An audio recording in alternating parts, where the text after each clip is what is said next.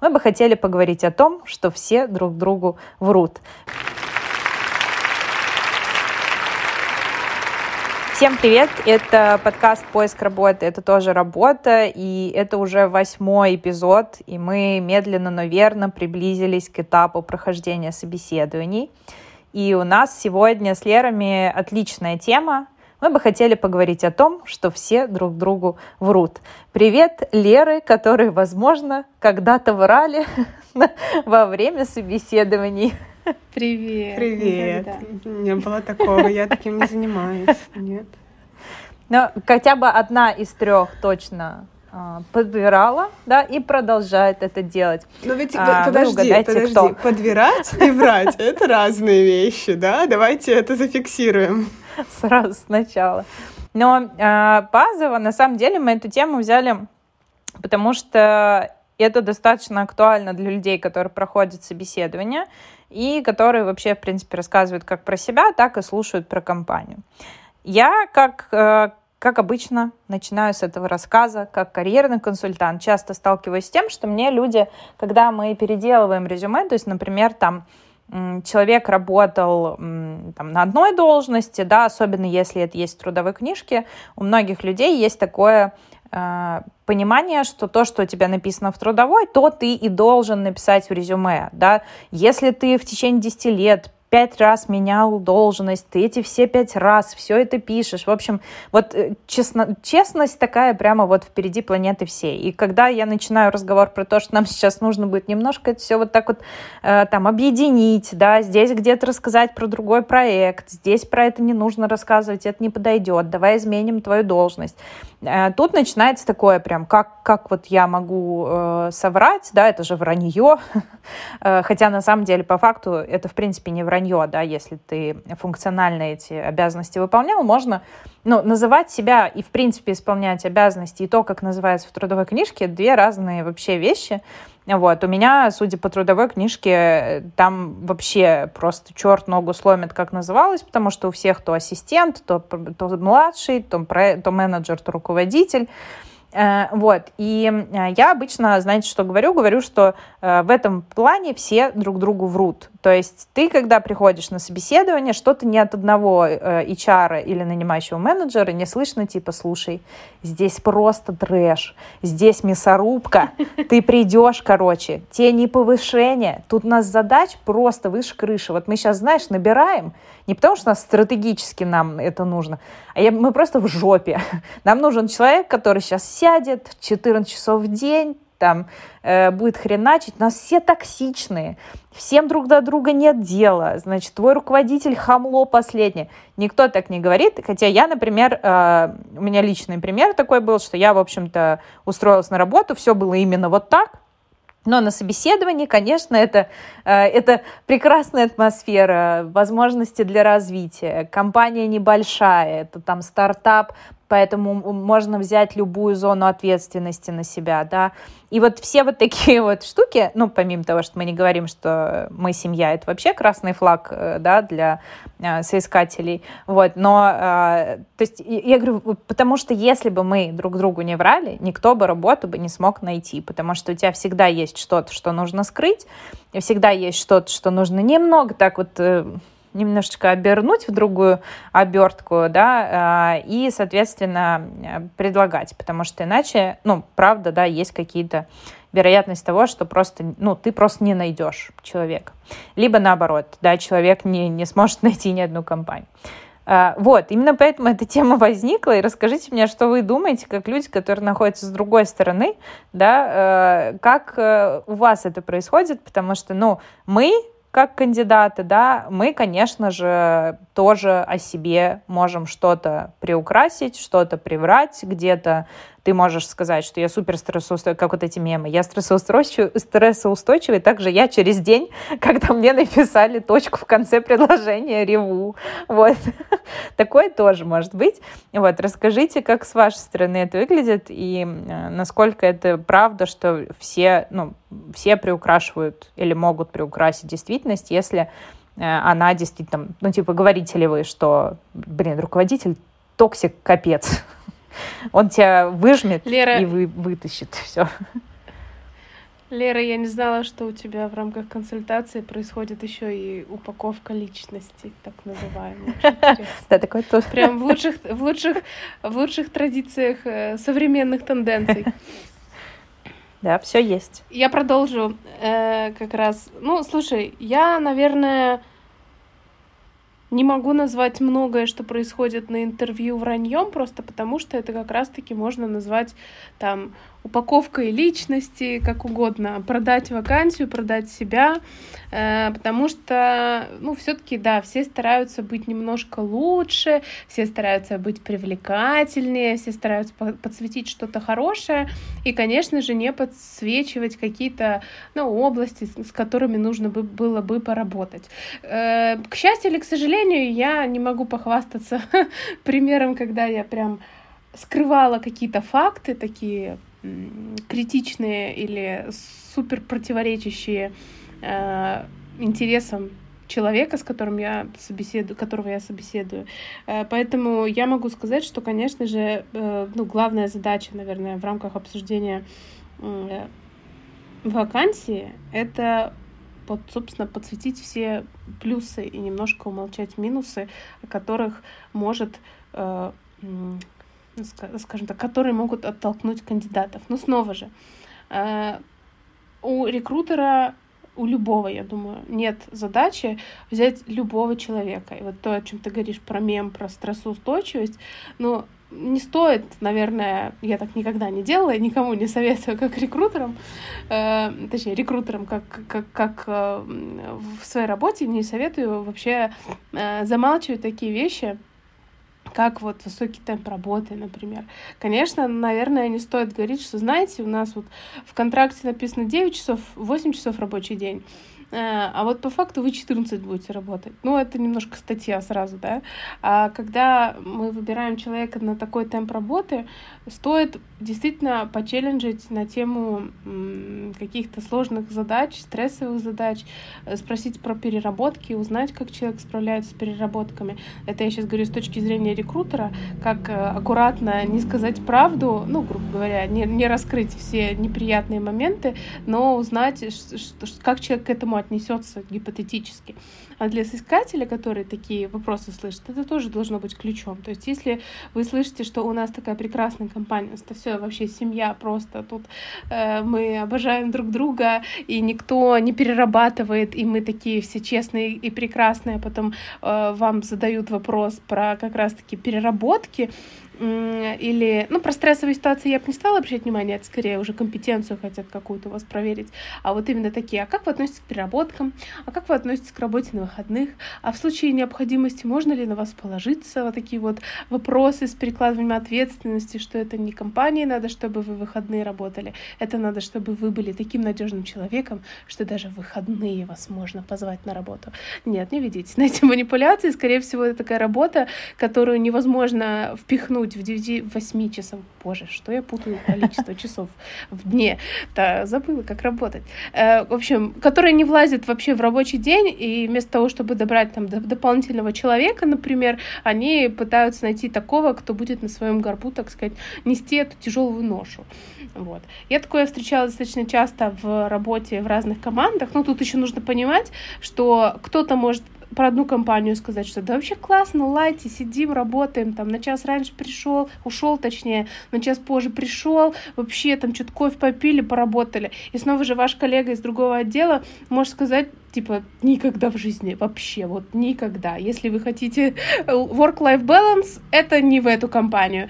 Поверьте, это нормально, когда такие два отзыва, потому что команде рознь. И я думаю, что здесь, если есть возможность, то лучше у коллег спросить, у коллег, я имею в виду, в команде, в которую вы хотите пробоваться, спросить, как там дела вообще, или, может быть, на интервью это уточнить. Да, это правда. Весь секрет в вопросах, которые задает вам рекрутер, и на них действительно стоит обращать внимание. Здесь тоже к этому присоединяюсь, и что если вам действительно задают вопрос, а как вы относитесь к переработкам, а вот был у вас опыт работы с, типа, токсичным руководителем? А как вот вы справлялись с этим? Комфортно вам? Ну, вы как-то выстроили контакт? Ну, вот интересно, да, почему именно такие вопросы вам задают? Поэтому здесь на них тоже стоит обращать внимание и стоит, собственно, спросить в таком случае, часто ли бывают переработки на этой работе, если вы меня про них спрашиваете, да? Не бойтесь задавать вопросы, и если вы задаете такой прямой вопрос, рекрутер уже, с большой вероятностью он не будет вам врать и говорить: нет, что вы, никаких переработок. Он скажет: да, не бывает. Он, скорее всего, вам скажет: да, у нас случаются переработки, когда они там регулярно, они случаются, да, он может вот здесь несколько, не то чтобы приукрасить, да, но сказать чуть меньше, чем есть на самом деле, чтобы не так сильно вас напугать. Но глобально для человека важно понимать, рекрутера, нанимающего менеджера, действительно ли вы справитесь с этой должностью, потому что вот сейчас они вас наймут, вы будете перерабатывать, выгорите и уволитесь через месяц, на вас столько денег потратили, чтобы вас найти, и вас еще раз надо, не вас, а другого человека надо еще раз искать на эту должность. Поэтому здесь, конечно, есть вот такие моменты. А скажи, пожалуйста, Лер, были ли у тебя кейсы с заказчиками, когда тебя просили откровенно врать или что-то скрывать про компанию? Нет, никогда такого не было. Наверное, мне повезло с заказчиками, да, и в целом у нас в компании хорошие заказчики, которые не просят врать. Но вот у меня было 2 кейса, когда кандидаты уходили после испытательного срока именно потому, что их ожидания не совпали с реальностью. То есть в одном из кейсов, да, человека не предупреждали, что там будут большие переработки, а там реально были переработки, человек работал по 12 часов, работал в выходные, потому что ему искали команду, пока он это будет делать, да, и, собственно, были очень большие объемы. К моменту, когда команду нашли, человек выгорел и уволился. Вот. И был еще кейс, когда человеку преподносили его работу, да, должность как такую суперстратегическую, с большими такими амбициозными проектами, а по факту он пришел и оказалась операционка. Человек ушел через 2 недели. То есть по большому счету в обоих случаях компании потеряли, потому что, услуги агентства стоят дорого. Компания заплатила агентству за это, и при этом сотрудник у них не остался. Не самая лучшая ситуация для компании, поэтому здесь все-таки, если рекрутер знающий, да, хороший эксперт, вряд ли он будет не обращать внимания на такие моменты и их не подсвечивать. Да не переживай, если кандидат не проходит испытательные, агентство бесплатно ищет замену обычно. Они могут отказаться, от замены, и тогда, там возврат, но он не полностью. Но это все равно деньги, да. Я согласна, но, кстати, ты вот такую важную тему сейчас вскрыла в функционале, а это действительно такой подводный камень, можно сказать, потому что по факту могут не врать. Я на своем опыте много очень сталкивалась с такими вакансиями, где нанимающий менеджер практически откровенно говорит: вот у нас вакансия максимально скучная. Вот 8 часов в день сидеть в Excel. Максимально скучная. А еще она там малооплачиваемая, а еще мы хотим опытного человека. Надо сделать так, чтобы захотели на нее идти. И начинается какая-то такая вот история: а давайте мы добавим какой-нибудь функционал, типа, допустим, это аналитик в маркетинге какой-нибудь начинающий, а мы туда добавим участие в проектах по запускам брендов, это же выглядит типа секси, мы это напишем, мы гипотетически можем этого человека приглашать, подключать в такие активности, но по факту это будет 0,1% времени рабочего. И вот такие вот вещи, они очень часто имеют место быть. Это я поняла, как я уже говорила, по своей работе, но и я сталкивалась, в принципе, при поиске работы, и мои друзья многие с таким сталкивались. Поэтому что с этим можно делать? Например, я бы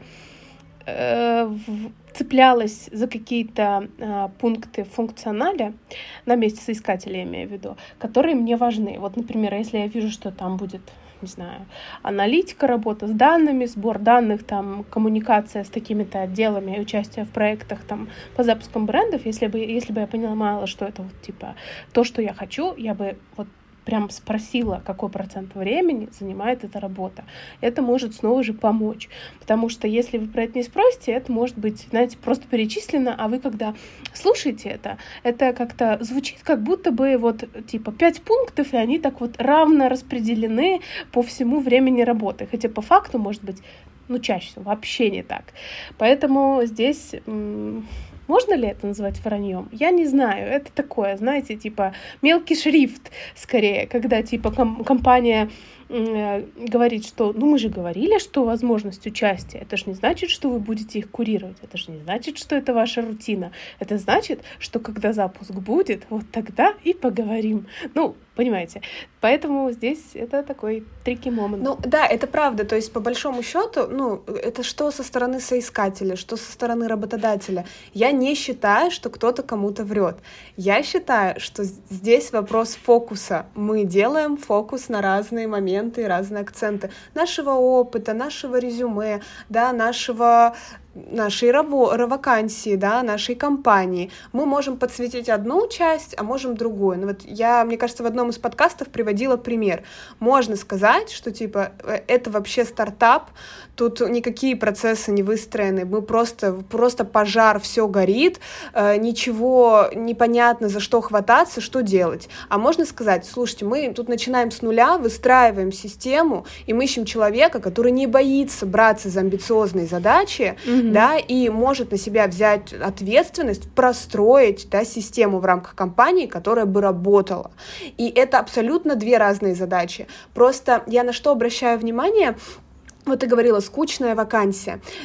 Здесь вопрос в том, что человек, когда называет вакансию скучной, он добавляет к ней свое отношение, да, и действительно для него это скучная вакансия, но, возможно, есть кто-то, для кого она подойдет. Ну, может быть, нет, да, но тем не менее, вот просто говорит, скучная вакансия. Ну... А я объясню, почему скучная, потому что это опыт. Когда ты ищешь начинающего какого-нибудь аналитика, а твой кандидат — это среднестатистический 22-летний человек, который вчера закончил универ или магистратуру, он не хочет сидеть 8 часов в день в Excel. Поэтому это 1 на 100, кто будет просто «Вау, класс, я буду этим заниматься за 40 000 рублей!» Просто супер! Я мечтала о такой работе! Понятное дело, что это золотой кандидат. Это золотой кандидат, и... Это 1 на миллион, это сложный поиск, да, здесь не спорю, конечно, но кто-то на это согласится по-любому, ну, типа, как мы обсуждали, что нет плохих вакансий, нет плохих кандидатов, есть подходящие, есть неподходящие, вот для кого-то это подходящие, просто процент людей, которым это подойдет, он очень маленький, очень, а мы очень хотим закрыть вакансию, вот правда, у нас KPI вообще-то на закрытие вакансии в инхаусе. Денежка. Да, и поэтому, ну, рекрутеру выгодно, чтобы вас трудоустроили. А может быть такое, что вы не знали? То есть одно дело, понятно, что там условно там, вы знаете, что есть какие-то проблемы или, в принципе, да, там вакансия скучная или еще что-то.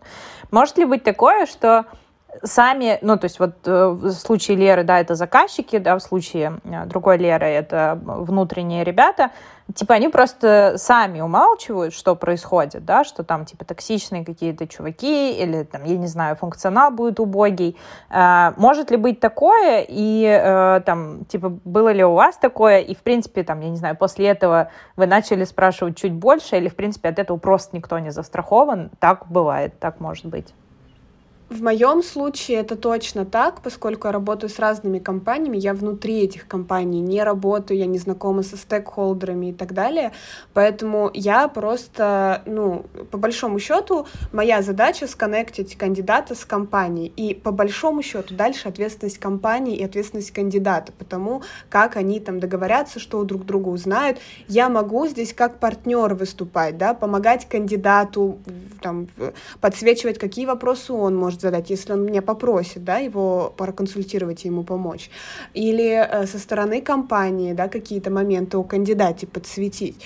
Но у меня были случаи, когда о каких-то моментах я вообще понятия не имела, и мне потом кандидат уже на интервью, после интервью звонил и рассказывал, слушай, а ты знала, что там так? Я такая, нет, ну теперь я знаю, ну типа спасибо тебе, идем дальше. Внутри компании это физически, наверное, тяжелее сделать, потому что, как минимум, с коллегами мы обычно знакомы, и если там кто-то сложный, это стараемся мы даже в работе, так сказать, упоминать, старались. Поэтому здесь, наверное, вот чисто это такой обуславливающий фактор, потому что ты там находишься и с этими людьми работаешь, хотя бы слышал про них что-нибудь. Но с функционалом это тоже частая история. Здесь нужно не забывать, что человек, который в команду себе ищет человека другого, сотрудника нового, он не обязательно вообще опытный в поиске. И даже на встречах, когда проходят так называемые брифы, когда обсуждение вакансий, когда мы придумываем то самое описание, когда мы понимаем, что нужно будет человеку делать, как мы будем про это вообще говорить с кандидатом, ты как рекрутер, ты прям чувствуешь, что нанимающий менеджер, он не может составить слова в предложение, он не может объяснить. Это просто какой-то человеческий фактор.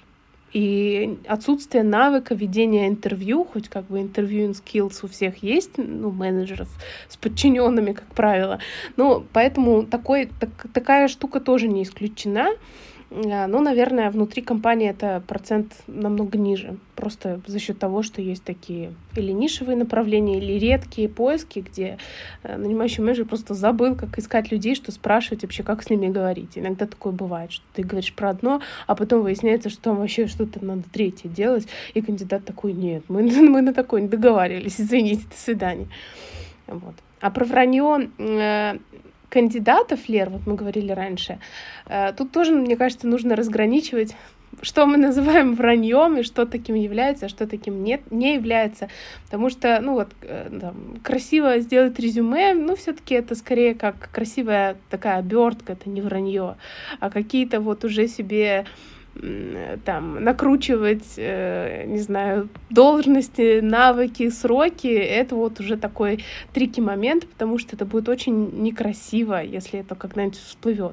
Лучше красиво так упомянуть о чем-то или подсветить, даже если ты рядом с проектом стоял, написать, что ты в нем участвовал. Просто если спросят, какое участие ты принимал, ты так и расскажешь: да, участвовал, я помогал, я курировал других сотрудников, смотрел, как они работают, или что там обычно делают. А если не спросят, так и останется красиво в резюме.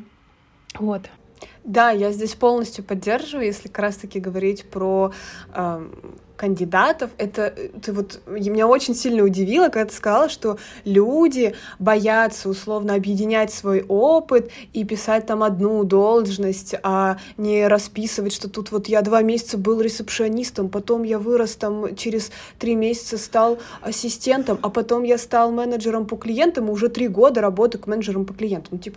Ничего страшного не будет, если ты просто объединишь. Спросят: вы изначально приходили на такую должность? Скажешь: нет, я приходил на ресепшиониста, но я довольно быстро вырос в рамках компании, и с 2018 года я уже работаю менеджером по ключевым клиентам. Например, все, никаких вопросов у тебя не будет. Что? А если не быстро вырос, если 5 лет работал, а только последние 3 месяца я руководитель отдела, а все время... это уже другой вопрос, как ты это упакуешь. По большому счету, если ты не врешь, то в таком случае ты должен был написать, что я 5 лет работал ресепшионистом, и только недавно мне произошло повышение по менеджеру ключевым клиентам. Тогда это важно подсветить, потому что для тебя это новый переход, и ты на этом делаешь акцент. Видите, какой я классный, я вообще-то вырос в рамках компании до такой должности. И тут, если ты этого не делаешь и ты это объединяешь, то на самом деле здесь можно тебя поймать за руку, как рекрутер может это выяснить, если он будет спрашивать более глубоко тебя, а с какими ключевыми клиентами работали, а как выстраивали, а какие сложные сделки проводили. В общем, какие-то такие точные вопросы, на которые ты из-за отсутствия опыта, если у тебя его нет, ты не сможешь ответить. А если есть, то, пожалуйста, отвечай, какие проблемы. Я еще, конечно же, частично врала, когда я уже знала, что я буду уходить. Знаете, эти моменты, когда тебя на полугодовой встрече спрашивают, какие у тебя планы на следующие полгода в компании, а ты такой: уволиться следующий месяц. Это была я, и я в этот момент как раз набирала команду, И вот мое, кстати, вот умалчивание, там, вранье, как ни назовите, это было про то, что я ухожу. То есть я уже в своей голове ухожу. Я как бы к себе набираю в команду, но я с вами работать не буду. Вот, это было, конечно, жестко. Это забавно. Если бы тебе задали твой любимый вопрос в таком случае, да, почему вы выбираете эту работу? Что бы ты ответила? И никто не спросил. Я ее не выбираю, я вообще ухожу, ребята, через месяц. Да, я бы соврала. Никто не спросил. А вот если бы спросили, возможно, бы что-нибудь всплыло. Может быть, а может быть нет. Вот, кстати, вот про это вранье, да, условно. Вот есть кандидаты, которые... Ну, что-то умалчивают, что-то недоговаривают. Но просто есть некоторые, которые это делают так, что как бы прямо видно. И когда его начинают спрашивать, ну, обычные, простые, классические вопросы, он начинает как-то так говорить, что ты, вот, ну, ты не понимаешь, в чем проблема, но ты понимаешь, что там что-то мутное, ну, что он не говорит тебе правду. Вот как что-то мутное, что там у тебя непонятно. И причем у меня был просто такой, есть кандидат такой, я его в разные компании показывала, и у меня от всех компаний один фидбэк. Вот, и получается, что, ну, по большому счету, это можно считать, можно увидеть, просто вопрос, как кандидат эту информацию преподносит, да, как он проработал именно то, как он будет, например, рассказывать про свою мотивацию, как он будет рассказывать про свой опыт и так далее, потому что одно дело, откровенно говоря, врать, например, ты уходишь из-за того, что у тебя там, не знаю, не фит ты с руководителем, не подошел тебе его подход, да, он там более авторитарный, ты больше про партнерские отношения, ну, фантазируем. А говоришь, что я не вижу развития в рамках этой компании. Вот. И тогда, но при этом, если ты уходишь от руководителя, и это единственное, что тебя смущает, а не развитие, то ты, скорее всего, будешь смотреть вакансии, где, ну, как такового развития тебе не предложат. Ну, то есть точно такие же роли. И ты на них приходишь, тебя спрашивают, а почему вы с той компании ушли? Ты говоришь, ну, развития нет. И у тебя, очевидно, начинает копаться, потому что у них-то вакансия такая же, она как такового развития тебе карьерного не предлагает.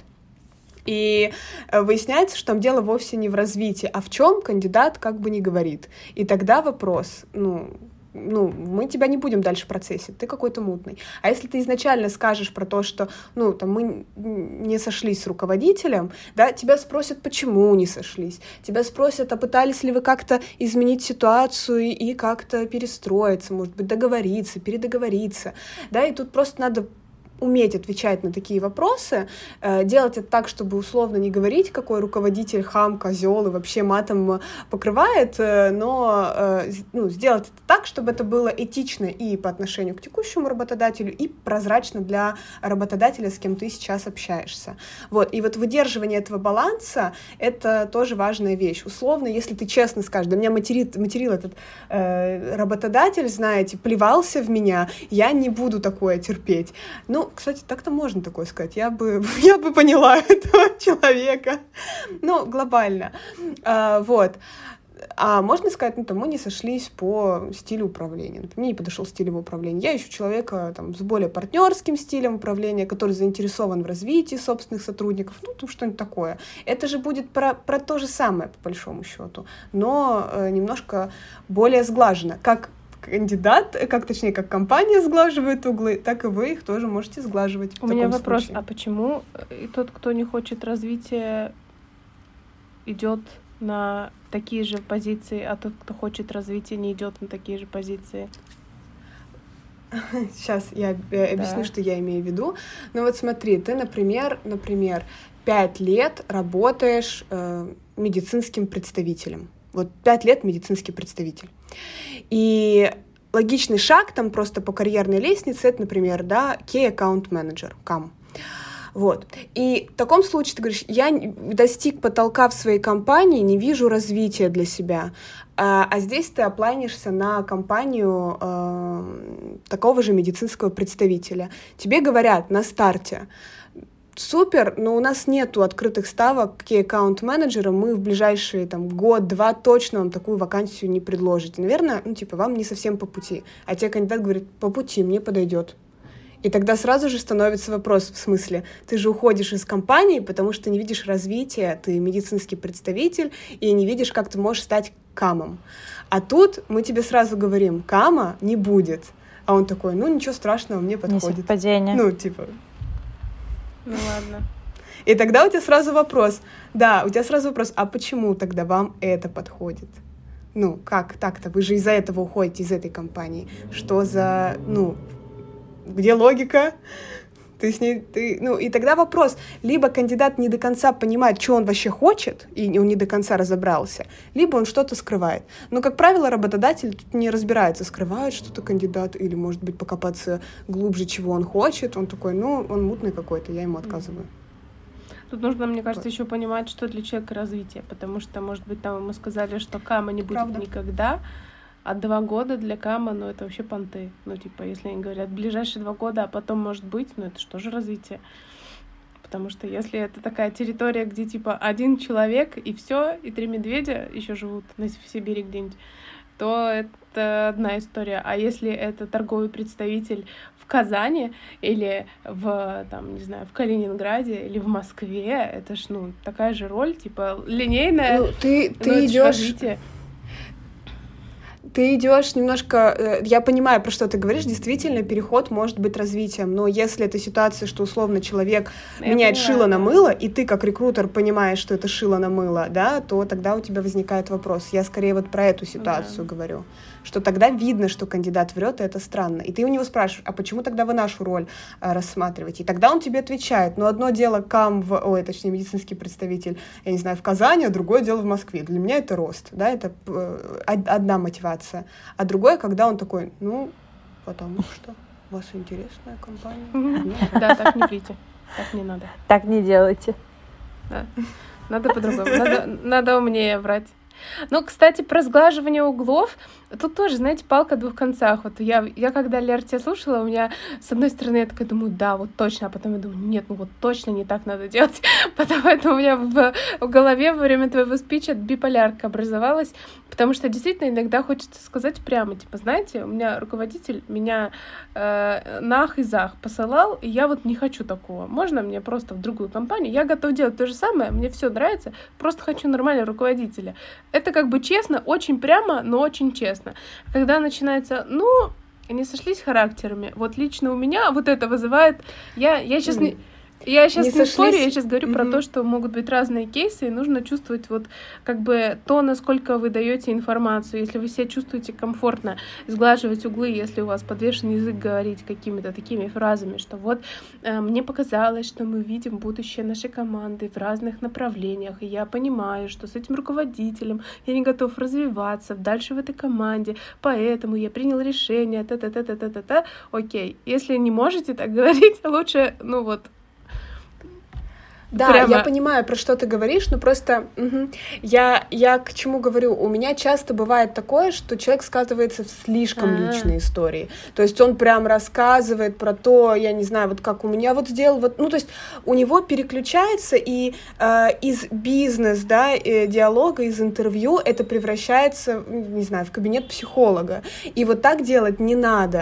То есть надо, если ты можешь честно, откровенно сказать, что, токсичный руководитель был, или вообще не выстроены процессы, я не мог никак адаптироваться в этом хаосе. Хочу в структурную, уже выстроенную большую компанию, поэтому так. Это один момент. А другое дело говорить, что ой, у нас там был такой хаос, я вообще не знаю, как я выживал, если честно. Это вообще про другое. То есть я скорее об этом говорю. Вообще стрессоустойчивый. Да. Да, очень.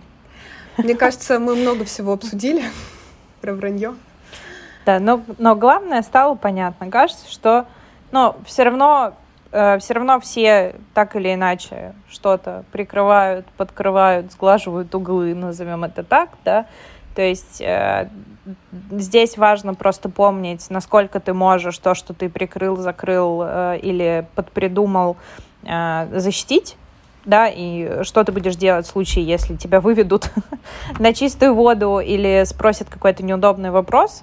Вот. А так, по факту, на самом деле, это нормальная история, потому что, опять же таки, это рынок, а на рынке никто не говорит правду, типа мы в это яблоко вкачиваем конский навоз, вот теперь вы можете это есть, и его еще трогают очень грязными руками, да. Конечно, его пишут, что он выращен на лугах, где пасутся альпийские коровы, и это яблоко сделает вас моложе на 5 лет.